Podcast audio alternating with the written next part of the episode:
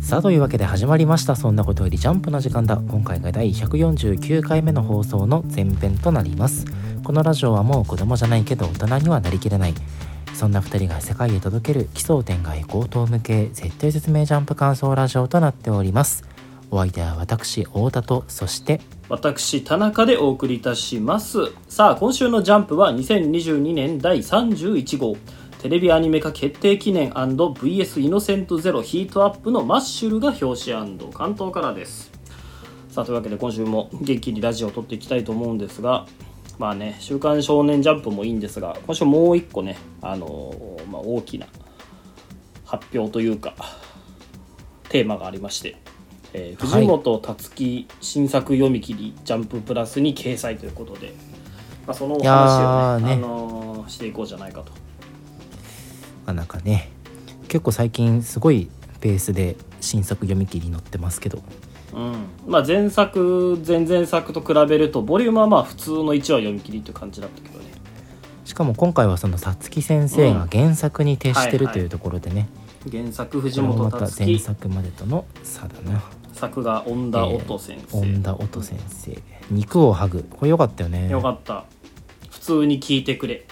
いいねなかなか好きな話だったよ今回。まず側の話からするとさ、うん、その原作たつきで作が恩田音なんだけど、うん、作が恩田音があまりにもたつきすぎん。そんなに真似しやすいんかな？なんかたつきっぽい映画だって最近めっちゃ多いじゃん。多いね。ね、うん、多いね。やっぱ影響をそれだけ与えてるっていうのはまあよくわかるんだけどそれにしても真似しやすいもんなのかなとか思った思ったりするけどね。ヒロインとかも完全になんか辰木作品のヒロインだもんな。ねあでもこれもともと書いてたネームらしいじゃん。今回のために書いたんじゃなくてうんうん、そうそう。外に出してなかった秘蔵ネームでなんか各先生とかそうそう。スタッフとかだけがに見せてたような。たやつね。だからまあネームが原作だから、まあ、キャラデザとかはねだいぶ引っ張られてるんだろうけど。それにしてもでもキャラデザとかいうレベルじゃなくあのこれはもう 1ページ目。ナイズされた絵だよ。1ページ目の一コマ目からめちゃくちゃたつきだもんね。うん。あの表情の切り取り方というかそうそうそう。男の子ね。いやいや影の付け方もたつきっぽいしな。ねベタの乗せ方というかね。うん効果音の少なさもたつきっぽいし、うんいやでもまあねショート読み切りではあったけれどもまさつきっぽい内容といいますかね、うん、なんか佐々木くん銃弾止めたとかに近いよね。なんか雰囲気というか、ね。うん、あの告白する時に YouTube に告白の曲を上げたらそれがすごい深読みされてめちゃくちゃなんか考察とかされてすごいまあ釣り上げられるけど本人は普通に聞いてくれればいいのにって思ってたみたいなそういう話だったけど。まあね多分、まあ、いつ頃書かれたネームなのか分かんないけど俺一番気になったのがさあの色即ゼクちゃんがな結局こいつは何者だったのかというこれだけがね 俺の唯一の気がかりなのよあの通りすがりにね色即ゼクとつぶやいて立ち去っていく。謎の。片目隠れ。女ね。そう。絶対こいつ後で出てくるだろうと思ったら全くそんなことはなかった。本当に事件の予感だけ香らせていって、ね、ついぞ再登場しなかったね、ね、こんなこともあるんだなと思ってさたつきにも。いやでもねこのさつきの言いたいことは伝わってくるよね。というかその、まあ、この作品を通して主題としてなんか掲げていた物事っていうのは伝わってくるよね。まあ、普通に読んでくれということなんじゃないかなって思うけどでもそれをさ言ってしまうとそれは普通に読んでないことになるじゃん。そうなのよ。そこが難しい塩梅なのよ。これいじらしいよねなんか普通に聞いてくれって作品を読んで一番最初に思うのって、まあ、例えばさ「そのさよならエリ」とかでいろいろ深読みされてたけどそんなんじゃなくてただ一個の作品としてただただ読むだけでいてくれというさたつきからのメッセージだって言いたくなるけどじゃあそれは言ってしまったらもうそれは普通に聞いてくれじゃなくなるからさっていうこのジレンマ。一応そのなんだろう作品の体としてはもともと温めてたネームを、うん。まあ、今回このタイミングでこの作品を切り抜いて恩田音先生に書いてもらいました、なわけじゃん。はいだからやっぱりルックバック以後にこのネームを書いたと思うとそういうこう俺たちメッセージ性を組んでしまいたくなるところなんだけど、必ずしもそのルックバック後に書いたとかさよならエリ後に書いたみたいな前後関係が明らかじゃないじゃん、まあそうだね。ここでね俺は一つ提案したい。ほ俺は「鬼滅の刃」後の作品なのよ。う ほう。なるほど「鬼滅の刃」がやんややんや2チャンネルとかで考察されてるの見て作者絶対そんなこと考えてないよと思いつつうん。やっぱりこうそれを明けっぴろげにねまたあのタイミングで言うだけのそんな大されたことはやっぱりモラルありますからうん。辰木先生できなくそうて、だ今このタイミングで世に投げかけたんじゃない？なるほど。俺はね「まあ鬼滅の刃」後という見方もあるけど俺は「ワンピース後だと思うのよね。ワンピース後もありますね。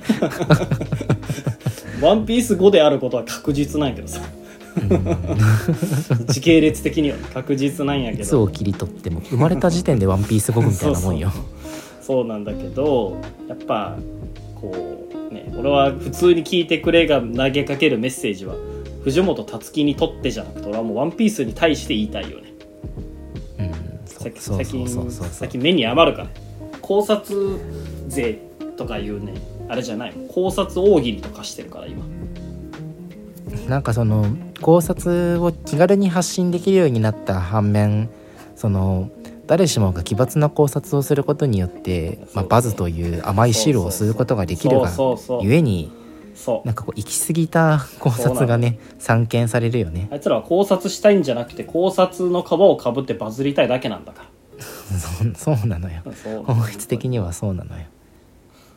なんかでもねこの投げかけてるメッセージもさ俺別に辰樹こんなこと思ってないんじゃないかなとも思うわけさ普通に聞いてくれのポーズをしとってるだけだし、だそうだからっていうさそう辰樹ってこういうやつじゃんっていうのが俺の中であるから。だからこそなおさらこうこれは辰樹からのメッセージとかだとかいうのもはばかられるよねなんか、だからそのたつき俺たちの中にあるたつき像で言えばうん。なんだろう。普通に聞いてくれっていうのはまあたつきのメッセージではなくてあのルックバックとかさよならエリがいろいろな読み方をされた後にこの作品を出すことであの時ど下り顔で考察してた人たちを、まあ、嘲笑する そのためだけに書かれた作品。冷や水を浴びせるためだけにそうそうそうそう嫌なやつやわ藤本辰樹は。お前ら恥ずかしいやつやなっていうそのための一本なのかな？顔真っ赤プゲラって言ってるやつでしょ。そうそうそうそう。いにしえのね世代がバレるわね。まあそんなこんなでねあのまあ面白かったのは事実だしあの来週ね「チェーンソーマン2部」も始まるからさ。そうだね。7月13日からスタートだから。そっちもね期待してまたたつきの今度は連載が読めることをね心待ちにしとこはい、はい。いや楽しみ、う、うん、というわけで今週のアンケートの発表に参りましょう。えーそれでは私太田から今週のアンケートの発表です。1位ルリドラゴン。2位坂本デイズ。そして3位はピピピピピピとなっております。はい。私田中の今週の1位はドクターストーン。そして2位マッシュル。3位坂本デイズとなっております。この前半パートではドクターストーン。そしてルリドラゴンの感想について話していこうと思いますそれでは1作品目参りましょう。稲垣坊一亮先生お帰りなさい。ドクターストーンです。いやー。いやいやいやいや。俺今週ドクターストーン乗るの完全に忘れててさ。うんうんめくってていきなりドクターストーン始まったからびっくりしちゃったんだけど。いや不意をつかれたよね。まあね連載終了してそんなに経ってないとはいえなんかあーやっぱドクターストーンが乗ってるジャンプっていいなって思うよね一応これその最終巻26巻発売記念ということで掲載された見切りなんだよね。そうだね。だから本当に最終巻が出るタイミングってことは連載終了してからまだそんなにね。経ってないんだ。3そこに驚きだったのよ。4ヶ月ぐらい。うんもう俺1年ぐらい経ったもんかと思ってて肌感覚的にはさ。それはじじいすぎるんじゃない？あれが自信すぎる。あまりにも時の流れが早いいやどうよ久しぶりのドクターストーン。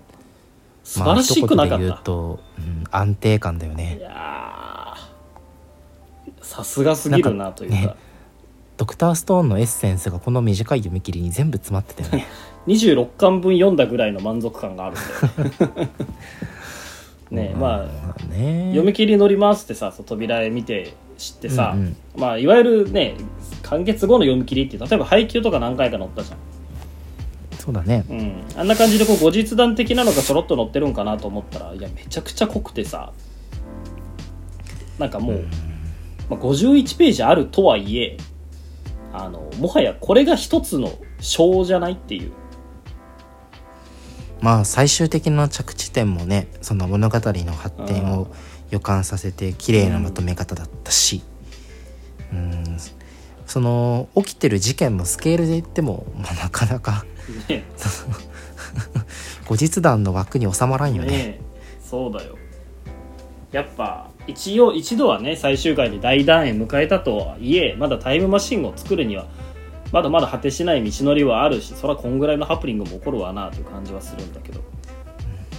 まあでもこのやっぱ飛行機が墜落して、おのおの遭難するところから、うん、うん。まあ、いかにして科学の力で、えーね、あのみんなのところに帰ってくるかという一連のストーリーだったんだけれど、やっぱ熱いのよね。完璧に1話でまとめてるしね。うん。やっぱ俺一番最初にその先空が一人で復活してうん。ほんで状況を把握してどうのこうのやってるあたりはさ、やっぱドクターストーンの本当に2話あたりう空が一人で復活したあたりを彷彿とさせる読み味だなと思ったし、うんそこからちょっとずつ仲間をこう集めて復活させていく過程もねうん。ドクターストーンで何度この展開見たかっていう感慨深さねやっぱありましたよ。えドクターストーンがドクターストーンたるゆえんというかエッセンスって何かって言ったらまあもちろん科学クラフトはあるよね。そうだね。うん。外せないね。そう、まあ、今週もいろいろ出てきたしであと謎解き？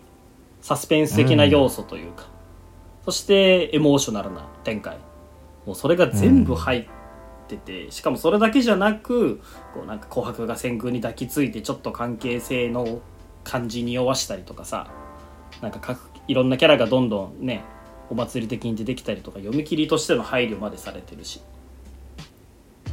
素晴らしいよ。いや琥珀と先空の絆いいよね。あらあらって言いたくなるよねこれなんかねちょっと2人の関係が進んでるんじゃないの？みたいな。そう。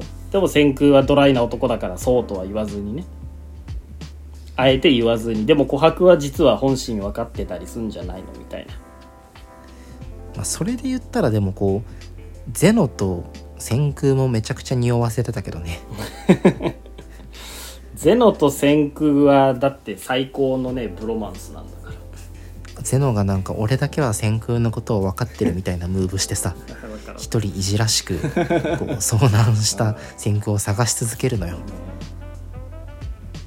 冷や汗かいて熊作りながら先空を待ってるんだから。これまた愛らしいじゃないの。なんか俺たちはさ26巻分先空を追ってるからまあそれは戻ってくるだろうとは信じれるけどうんうんうんやっぱり先空ほどの男でもなんかよく知らんお偉いさんからにはあいつのこと諦めるって言われちゃうんだなっていう危うさみたいなのを感じたよね。確かに確かにねね。まあ綺麗にまとまった読み切りだったけどその俺初めてセントエルモの日のそのそういう現象が本当にあることをこの漫画で知ったんだよね。セントエルモの日ってです。ね言葉だけはまあ有名だもんね。俺も知ってたし。あのバンプ・オブ・チキンのアルバムで初めて 覚えた言葉よあー確かに確かに。なんか穂が光るみたいな話は知ってたしなんか俺、てっきりそういうなんか船乗りの伝説クラバウターマンみたいなさ、はいはいはい。そういう話だと思ったらあれちゃんとした化学現象だったんだなって。いやーしかも放電っていうねそのね落雷とは逆っていう。う、ん。セントエルモの日で結果何がどうなったのか俺よく分かんなかったんだけど。なんか賞賛作ったんでしょ。ドクターストーンの科学ターンは勢いが大切ですからね、なんかでもやっぱ51ページあるだけあっていろんな科学知識があったじゃん。なんかバミューダトライアングルって実際はこうなんだよとかただね海流とかね。そうそうそう。セントエルモの日がどうとかさロードマップがどうとかあったけどこうこれだけねちゃんと説明してくれてるのにもかかわらずいやそうはならんやろって思ってしまうのもなんかドクターストーンっぽいというかね。なんか必要なことだけ書いてあとはご都合っていうのもすごいらしいじゃん。まあ、少年漫画らしいうん。はったりの聞かせ方でね、結構でも俺読んでてギリギリまでこのまま大樹が置いていかれそうでヒヤヒヤしたんだよね。復活させられるまで。そうそう。だって大樹みたいな体力バカを最初に復活させるべきではみたいなくだりがあってさ。うん確かにいいと思ったんだけど。ででも大樹が逆に言えば大樹って最初に復活しなかったらもうあといらなくなる。人手が足りたらもういらないんじゃないかと思って。ほらでもめっちゃ漕ぐから大樹は。めっちゃこぐからその分めっちゃ食べるんでしょ？いやそれあるよね。遭難の鉄則って口減らしじゃないって思うよまず。遭難したらまずはいかに食料と水の確保をするかだからそんなに増やしまくって大丈夫なのかよとは思うんだけいやそうどなの石のまま連れて帰ってもいいぐらいな気がするそうそうあの大樹に関して言えばね。大樹に関してはね。あいつ多分大飯ぐらい 感じでね最終的なあの着地点といいますかうん。あのタイムマシン作る話は今までもあったんだけれどもそこからさらに発展してうん他の星にテラフォーミングして宇宙都市建設まで大々的にぶち上げるとねまたこの連載のわあの結末すらも超えてくるね響きっていうのもままたスケールの大きさがたまらんね。ねえ。なんならこのまま宇宙編かけるんじゃないかとすら錯覚するもんね いや坊一先生を休ませてあげてよ、ねやっぱでもエモで言えばさやっぱ最後の最後でしょ。最後の最後だね。うん。人類が200万年積み重ねた科学の前では全てがクラフト素材。宇宙の星々全てが人類を救う巨大な石ドクターストーンというわけだって。いやこれですよ。これがドクターストーンだよねやっぱドクターストーンっていう単語の意味が物語を通してずっとこう移り変わってきたんだよね、最初は石鹸だったしうん。その次は何だったっけ？石化で直すのがドクターストーンって表表現されたんだっけ、あの石化装置自体がドクターストーンって言われたりもしたね。うん最終的にはメデュメデューサがドクターストーンって話になってねでそうやって移り変わってきた中で最後の最後でこの地球をはじめとする星々をドクターストーンと歌ってね。これ以上ないこのタイトルの、えーミーニングが明らかにされた瞬間気持ちいいよね。これがちょうど7万回目ぐらいのタイトル回収らしいよドクターストーン。7万回目。やっぱり7万回もタイトル回収すると星とか言わざるを得なくなってくるんや。ね何回タイトル回収するんだでもやっぱタイトル回収ってさやっぱみんな好きだから何回されてもいいもんだよね。何回されてもいいもんだよ、うん、タイトル回収してる漫画今週も他にあったよね。あった？うん、エイリアンズエリアも今までに34回。連載まだししれ5話目かし4話目ぐらいで。しれっと出てきたよねなんか。あのしょっちゅうかエイリアンズエリアワード出てくるんだよね。アンデラも今週タイタイトル回収されてたよああ不死と不幸とね。そう運命を否定するもので不運と不死っていう。命運の否定と命の否定で不運と不死っていう。あ熱かったけど。今週アンデラの話しないからこのタイミングで話しとくとさ あその、まあ、一番最後そのアンデッド・アンラックで、うん。あのー締めるのもかっこよかったんだけど、うん。その前にあの「死んだはずだろう」と「運がいいんだね」って言ってそのアンデッドに対して死んだはずだろうっていう単言葉を発してるし、うん。またアンラックに対して運がいいんだねってこの真逆のセリフ回しもかっこいいよね。かっこいい。かっこいいけどタチアナが何をしてたのかこれは全く思い出せんのよね。タチアナは今日も一肌脱いだんでしょ。一肌脱いだけどこいつはなんで竜と戦ってる？の本当だね本当だね。この前何してたのか全く思い出せない。んだよね読んでるはずなのに。本急に戦い始めたんじゃない？知らんとこでね。描かれてなかったんじゃない？確かに。あと今週あのアンデラで言うとフーコのおっぱいがめちゃくちゃでかいのがびっくりしちゃった。ああそうね。久しぶりに見るから多分大きさもねより一層際立つんだろうね。ね。いや久しぶりだから大きく書いてもバレないだろうと思われてるんじ そんな浅はかな。ね。読者ちゃんと見てますよ。頭身もなんか上がってる気がするし。扉絵の風子めっちゃ可愛いよね。めっちゃ可愛い。扉絵の風子めっちゃ可愛いんだけどこの今週の「なんでこんなことになっちゃうの?」って言ってる風子は面白いよね。白真の顔してる。これあのルリドラゴンに触発されて口の中描こうとしてんだよ。そうかもしれん。もしくはあの春日のゴッドノーズかもしれん。あの ゴッドノーズに触発されて確かにずっと口開けてるけどゴッドノーズとかもう興味聞かんよ。年齢がバレた。顔真っ赤。ね。顔真っ赤プゲラとか ゴッドノーズとか。それがもう何？何のしゅんためらいもなく出てくるのが危ういのかもしれない。なんかね VIP 全盛期のなんか感じをまだ引きずってるよね。俺だけ2007年に取り残されてるのかもしれんな。い いやいやドクターストーンですよ。はいドクターストンね。いやーやっぱなんか今週さ「ワンピースも呪術もなかったじゃん。そうそうだね。ね。言われてみれば。でもやっぱりほらやっぱ言われてみればってなるくらいさドクターストーンが乗ってるおかげであのージャンプ読んで満足感が得られるわけよ。うーんそうだね。これが毎週読めてた時代って幸せだったんだなって改めて思う。いやーなんかドクターストーンもこうサイキックスの祭なんじゃないけど定期的に掲載してほしいよね、もう毎年夏休みの時期とかにさうん確かに、あのー自由研究よろしく。うんなるほどね載せてほしいな。夏休み科学聞いてる編集部に届け。ね。夏休み子供科学電話相談みたいなのやってほしいよね。はいはいはい先空でね。そうそうそうそう。そして子供の理解力なんかガン無視の。だし。電話相談かましそうだけど、いやードクターストーンいい漫画ですよ。もう最終巻出たから集めようかな全部ああ一気にね、いいん集めて絶対に損しない漫画だしね。いやもう本当にジャンプ誌にうん。あのその名を刻んだ名作と言っても過言ではないんでしょう、はい。ないのではないでしょうか。はい。さあというわけで次の作品に参りましょう。可愛い女の子と可愛い女の子が喋ってる。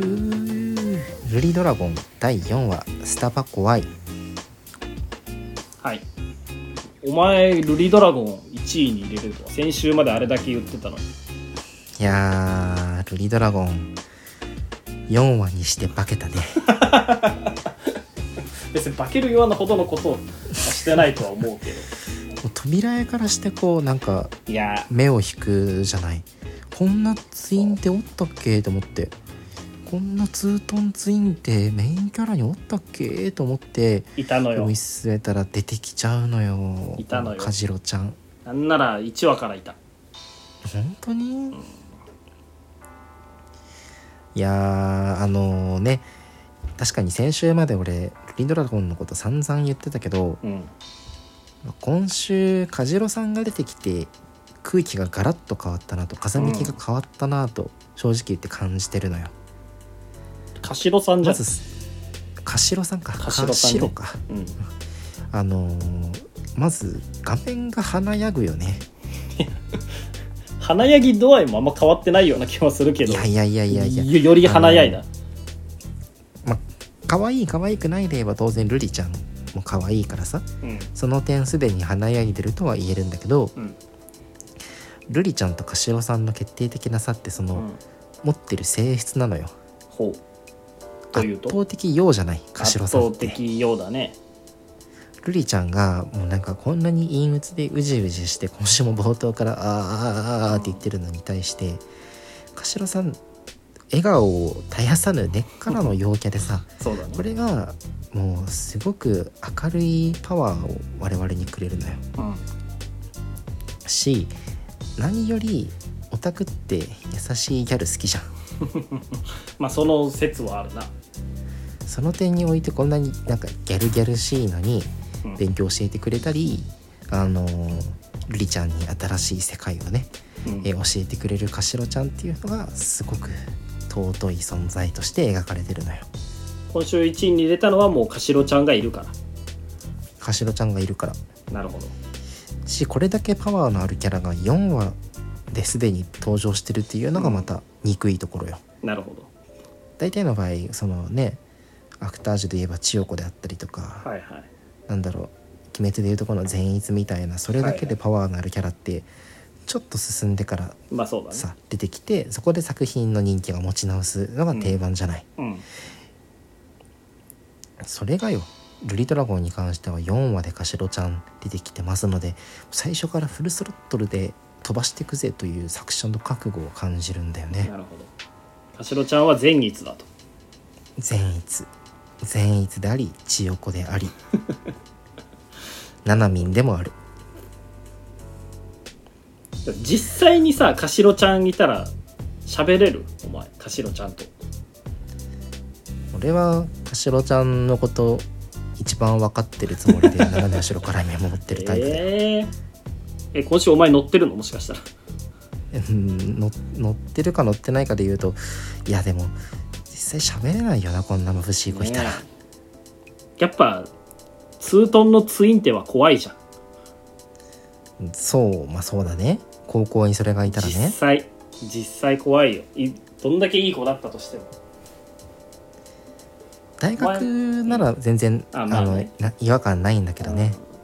やっぱお前がさ言うようにあのオタクはみんな優しいギャルが好きだけどさ。うん裏を返せば、優しくないギャルは好きじゃないのよ。好きじゃないというか確かに。怖いのよねやっぱ。はいはい。こうやってね今週みたいにあの会話を重ねてお互いの人となりが分かればそれは全然あの見た目がギャルギャルしかろうがね多分仲良くはできるんだけどそうじゃない。やっぱその第一歩が踏み出せない限りはやっぱりツートンツインテールはやっぱ遠い存在なわけだからさまあ確かにでもそのツートンツインテールからしても俺たちみたいな影の存在ってそうよ。なんか近寄りがたくて多分得意ではないと思う。そうそうそうだからきっねと通常であれば俺たち俺たちっていうのは俺とかしろちゃんのことなんだけど 俺たちはなんかねじれの存在なのよね,、まあ決して交わることのない。平行でもないしね。けれどけれどもこのかしろちゃんに限っては、うん苦手だけど嫌いじゃないし苦手なままなの嫌なんだよねって言って、こんな俺にも歩み寄ってくれるのよ。なるほど。何もしなくても歩み寄ってくれるオタクに優しいギャルが一番いいじゃん。介護じゃん介護。こ こっちから何のアクションを起こさなくても仲良くなりに来てくれるんだよギャルが。確かにね。これあのかしろちゃんの言うことすごくその真意を捉えてるなと思ってその苦手と嫌いは違うとかうん、うん、あとその私もルリちゃんのこと苦手だよそんな風に第一印象で人のこと決めつけてとかさなんかこの辺に この作者のまた哲学を感じるよね。そ うまあそうだね。でもルリちゃんのこと苦手だよそういう第一印象で決めるとことかって言われたらシュンってなっちゃうね俺たち いやいやでもここでそのそれこそ角が生えてるっていう第一印象で人からこう身構えられるルリちゃんだからこそこの一言がそうだね。自分に響くんじゃないの？そうだよね。やっぱ倫理観はだいぶ進んでるなとは思う。結局やっぱり異文化交流なのよこの漫画って。ああそうだね、うん、ドラゴンとね。ね人間の交流ってそれは当然難しいし本人ならなおさら気に病むでしょでもそれって陰キャと陽キャの交流も同じことなのよね。ドラゴンかそうじゃないかっていうだけで。そうだね。そう、ん。ドラゴンしかり陽キャしかりやっぱりやっぱりね見た目で判断するのは損だから。おお互い歩み寄ろう。やっぱ違うものを違うと違うものを違うまま認めて歩み寄ろうっていう教訓ですよね。うん。そのルリドラゴンを語る上でさうんそういうふうにクラスメイトが、うん。あのー瑠璃ちゃんのことを色眼鏡で見ないとか、うん。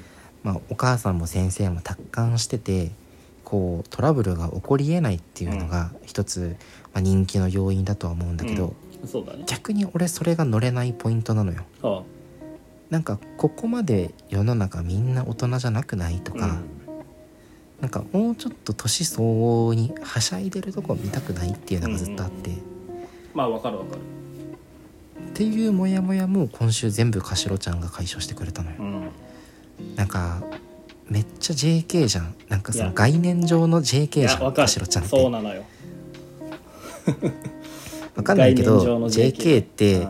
なんか何もなくても指こうやって爪みたいに ガオってするんでしょ？何もなくてもね、でそうなんか JK をするというなんかうん。俺たちにない語彙を持ってるんでしょ？わかるわか。る JK をこれ伝わるのかなみんな。JK をしているという。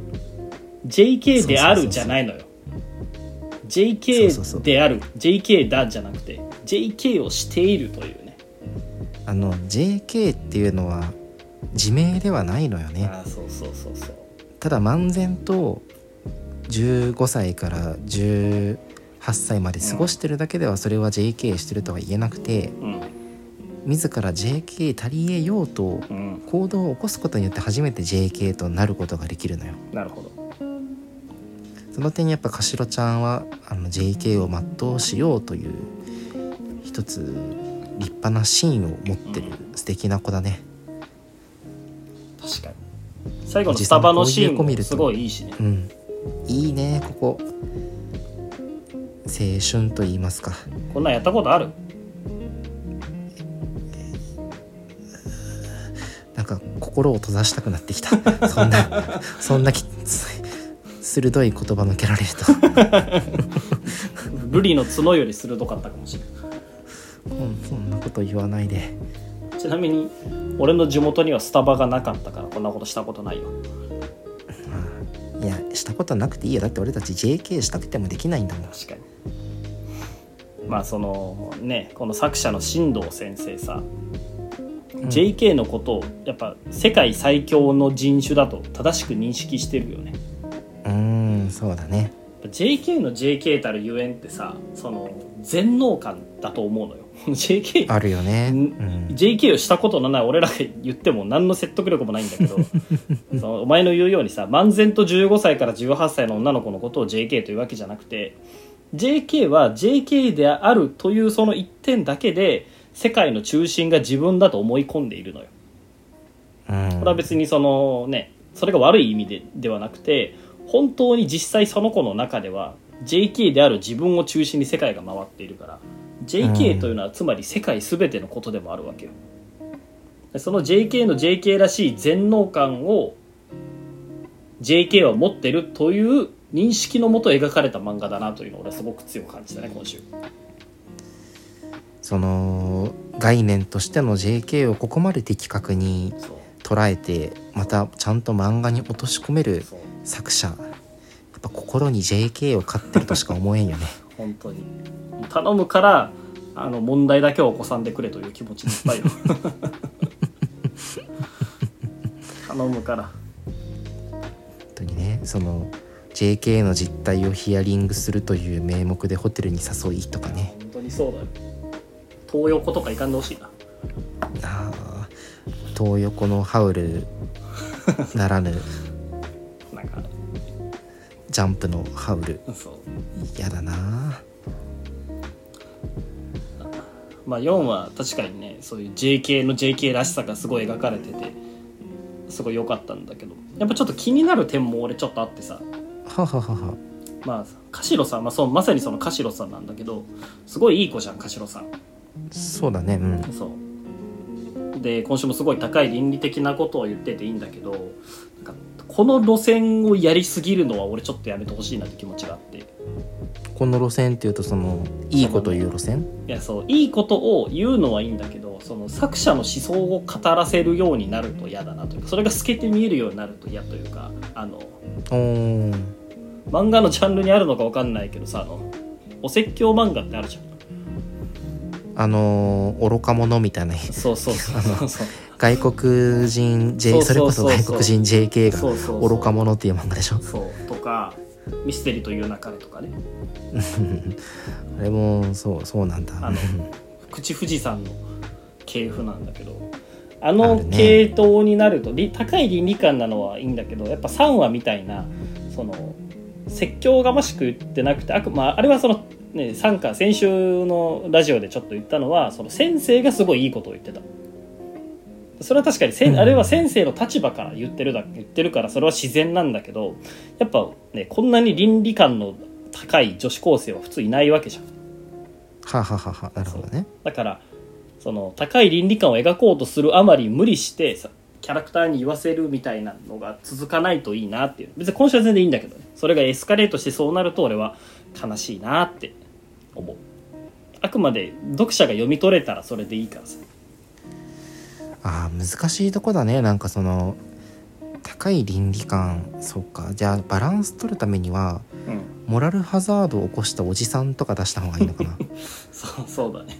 ストレスにならないように。ねでもいやでもダメだよ。モラルハザードを起こしたあおおじさんが出てきたら登場人物がそいつを論破しちゃうからダメだよ。愚か者っつってね。あくまでもそうそうそう。あくまでもやっぱ日常の中で読者がその登場人物たちの行動に触れて自然と啓蒙されていくのが正しいからさ。いやールリドラゴンとうとう俺も沼っちゃったな。早いな。先週なんかお前が手のひらを返す時はいつか来るぞって警告してた。ら1週間で。来て1週間どころか。カシロさんたまらんなこれ。この一緒に写ってるなんかポニーテールの子可愛くない？あー健康的でね。なんかスポーツやってんのかな。その隣の子は文学部っぽいよね。あーわかる。えーこのポニーテールの子、何部だと思う？うんとソフトボール。えー、剣道部じゃない？剣道部？剣道部か。まあ確かに日本刀が当たり前にある世界線だもんな。剣道も盛んだよ多分。今週はその手のなんか不穏な要素ってなかったのかな？かしろちゃんのヘアピンは気になるけどね。あーえーどんなんだっけ？竜みたいな悪魔みたいな。あー本当だ。ちょっと悪魔っぽいね。ね。ほらやっぱ漢字も神のよりしろだからさ。なんかあるかも。悪魔付きなのかな。なのかもしれない。まあ、分かんないけど。なるほど。まあ、あまりそっち方面に触れてほしくもないし触れすぎてほしくもないしね。展開を持たすのは大事だと思うけど。そうだね少なくともそのスタバがある世界っていうことはこれは我々がいる世界と同じ世界なんじゃない？まあそれはそうだと思う。よあでもスターバスタバで飲んでるのがフラペチーノとは限らないじゃん。し知らないスタバかもしれん俺たちの。いや俺はまだあのこの物語が俺たちのいる世界と地続きでうん。でこれ「ルリードラゴン」全部作者の実体験であの自叙伝である可能性を捨てきれずにいるから。新藤先生女の子なんだ。うんしうんドラゴンよ。いいね。そう考えるとがぜん楽しみになってきたな。ね。ぜひリアルカシロちゃんにも会いたいですね。はい。さあというわけで第149時間目の前編はここまでとなります。この後は後編でマッシュ坂本デイズピピピピピピの感想についてお話ししていこうと思いますそれではまた後編でお会いしましょう。さよなら。バイバイ。